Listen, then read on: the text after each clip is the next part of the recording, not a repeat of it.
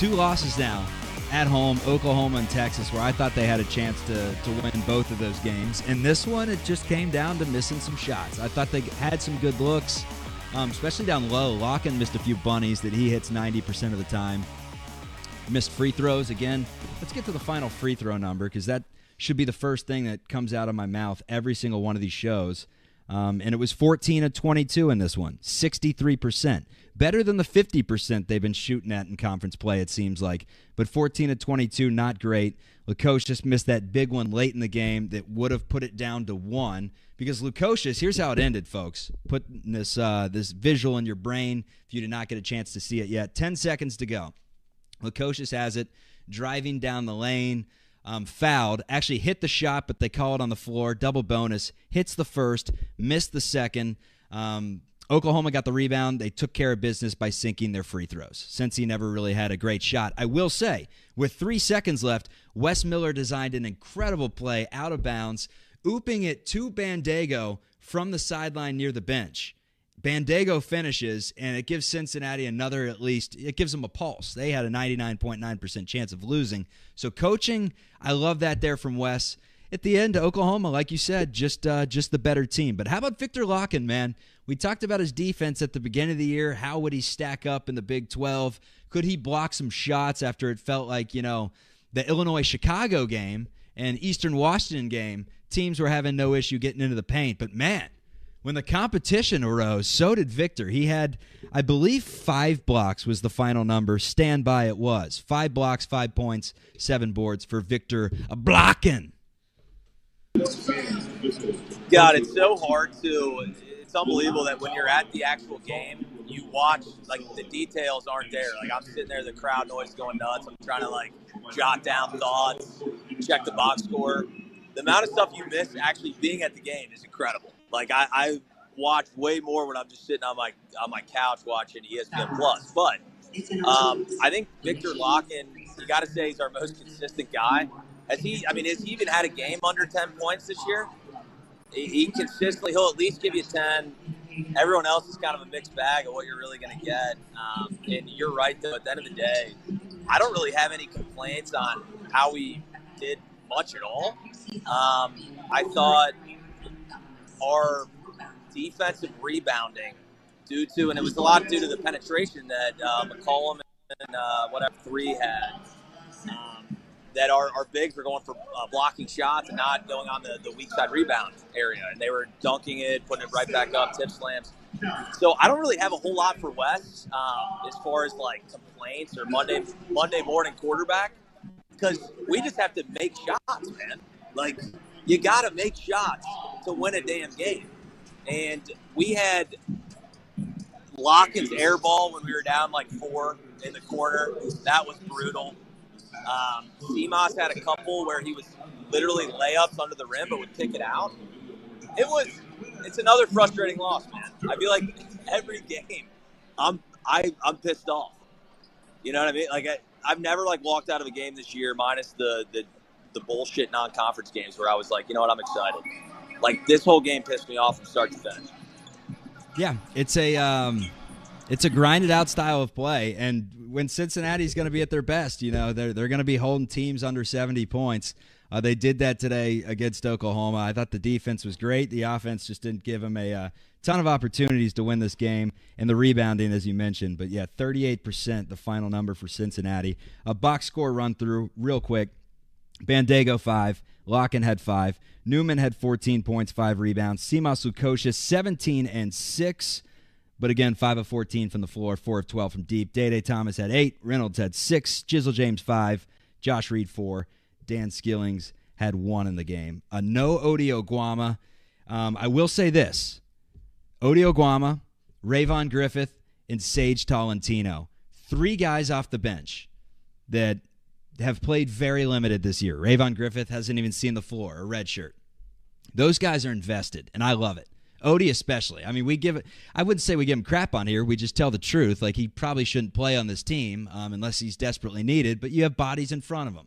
That's just the flat out truth. But man, he puts on a uh, the leadership apron. He puts that on loves. No, we were we were saying that, man. Um, even while we were watching the game, like you got to give credit to guys like Odie and, and Rayvon Griffith. I mean, he, you know, he's a four-star, highly touted recruit, and he is fully in. You know, a lot of those those kids, you know, they're dejected. They're not getting in the huddle. I mean, he's fired up. It was Odie, so credit to those two and Wes Miller for.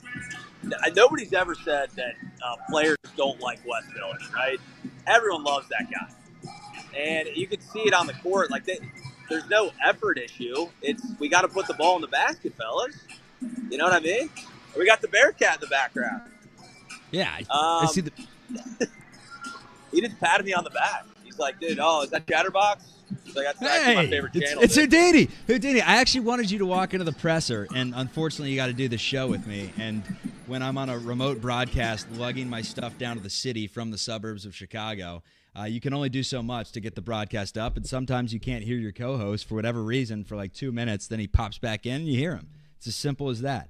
That's uh, that's life right now. Chuck, Chuck, can you, by chance, so I can make my money back? Do you have any idea what the line is for UC women's versus West Virginia? Because they're about to play, I think, in like a couple hours. They're warming up and stuff right now. And I don't think I, I you have I'm to gonna- be in pretty deep with a book to, to find that line. I don't think they have it on DraftKings or anything like that. So s- sorry about that. Uh, right. Just enjoy the game and study the offense and maybe take some ideas to bring to Wes. But I thought they got good looks, man. I see a light, is what I'm saying. You got guys invested on the bench that aren't playing. Sage Tolentino. No. I mean, he's you know Sage Tolentino hasn't played a, second of this year. Redshirted last year, and he's on the bench, fired up, and looks like he's happy to be there. Uh, Wes has instilled a good culture. He's getting the right guys in, and they're taking teams down to the wire. I mean, do, do I want to win? Yes. Am I pissed off? Of course I'm pissed off. Am I going to go full Rick Pitino? Absolutely not. There's no frostbite in Chicago The Sun's beaming down on me. I'm going to have an excellent day. I'm going to say hey to the chat. How we doing, chat room? What's up, everyone? Sir Boy Wonder. How are we? Oklahoma cheated. I agree. Oklahoma did cheat. Uh, let's go with the segment that we have to bring up every Bearcats game because I freaking love our fan base. Every call, we're booing.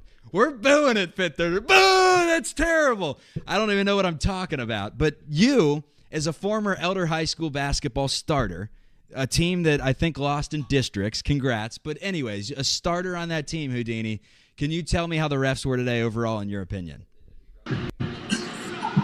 I think the refs in general have not been uh, doing too many favors for UC. Even at home, I, I, I didn't think they were egregious today by any means. Um, the, the TCU game was atrocious. A crime against humanity, what saw against TCU. Today, I, I thought there were some calls that uh, were very questionable.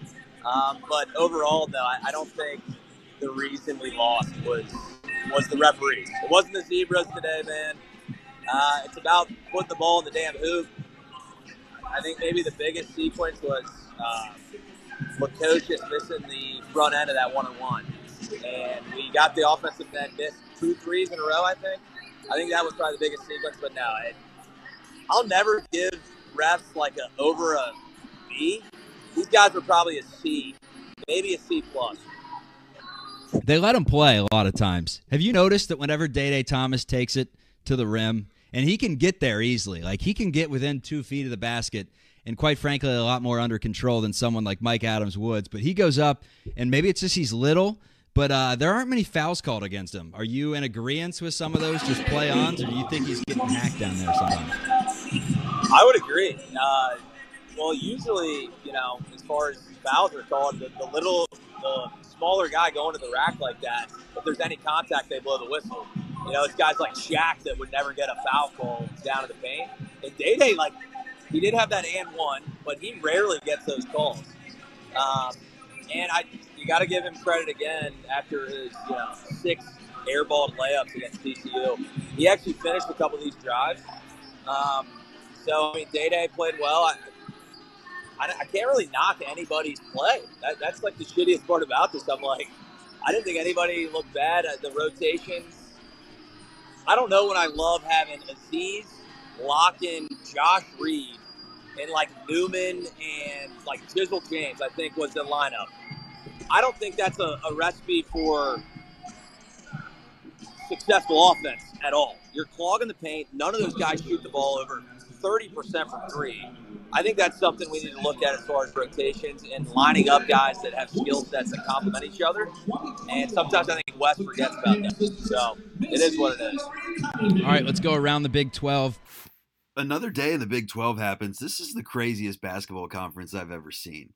Let's start with the best game. Texas stuns Baylor on a last second shot, 75 73.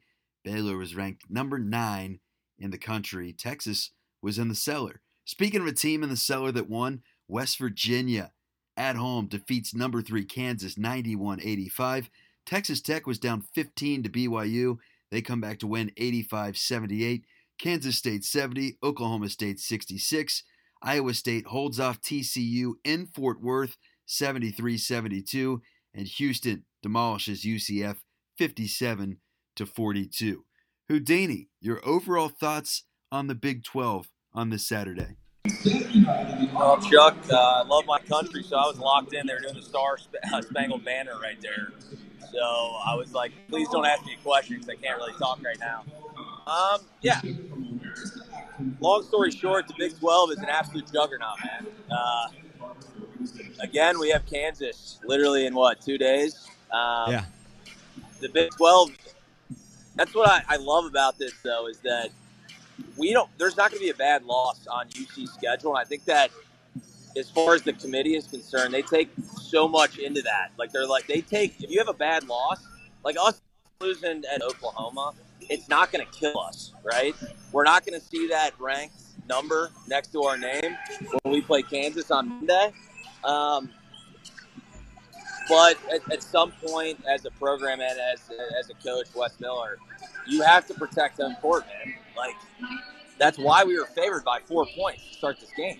You, are supposed to win this game, and we didn't. We didn't come through. So it's kind of back to the drawing board. Like we, we got to keep trying new things. We have so much talent. Um, you got to rotate guys, see who plays better with each other, and I still think we're figuring that out.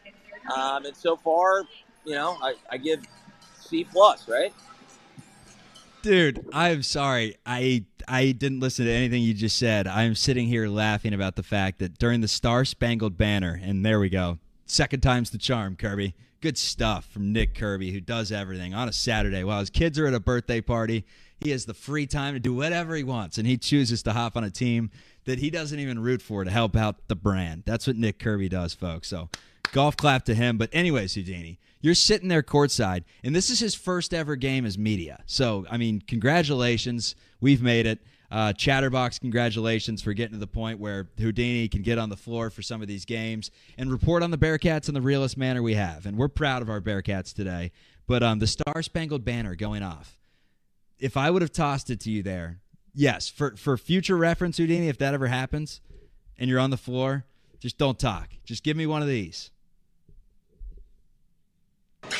I would have joined in. I would have started singing if you asked anything.